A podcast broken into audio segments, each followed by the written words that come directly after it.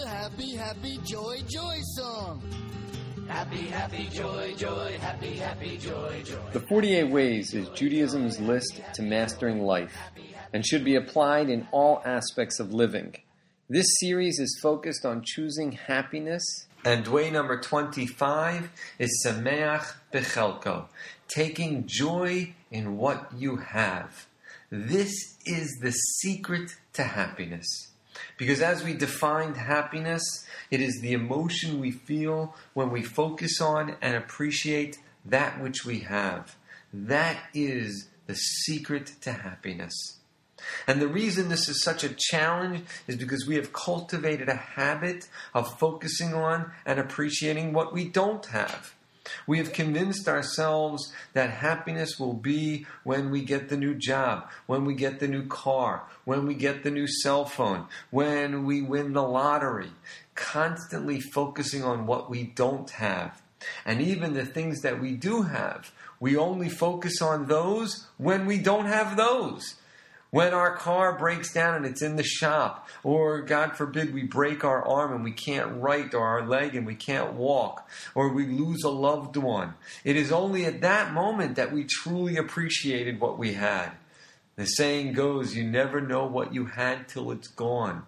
Well, Judaism would say, don't wait until then. Learn to appreciate what you have while you have it. Learn to count your blessings and take joy in the very things that you have. And so, in order to cultivate this habit, we have what's called the happiness game.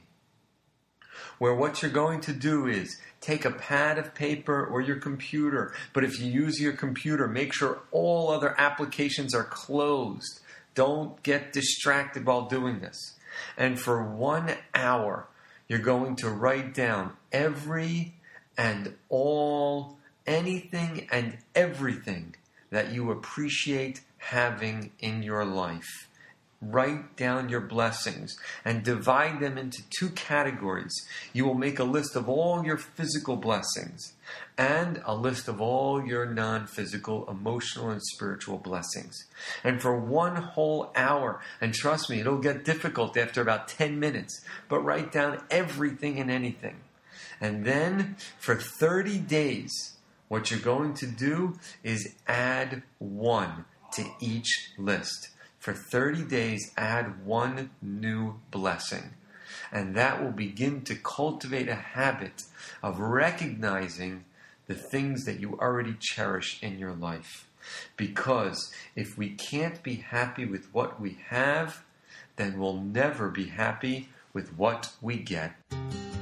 I'll teach you to be happy. Happy, happy, joy, joy, happy, happy, joy, joy, happy, happy, joy, joy, joy.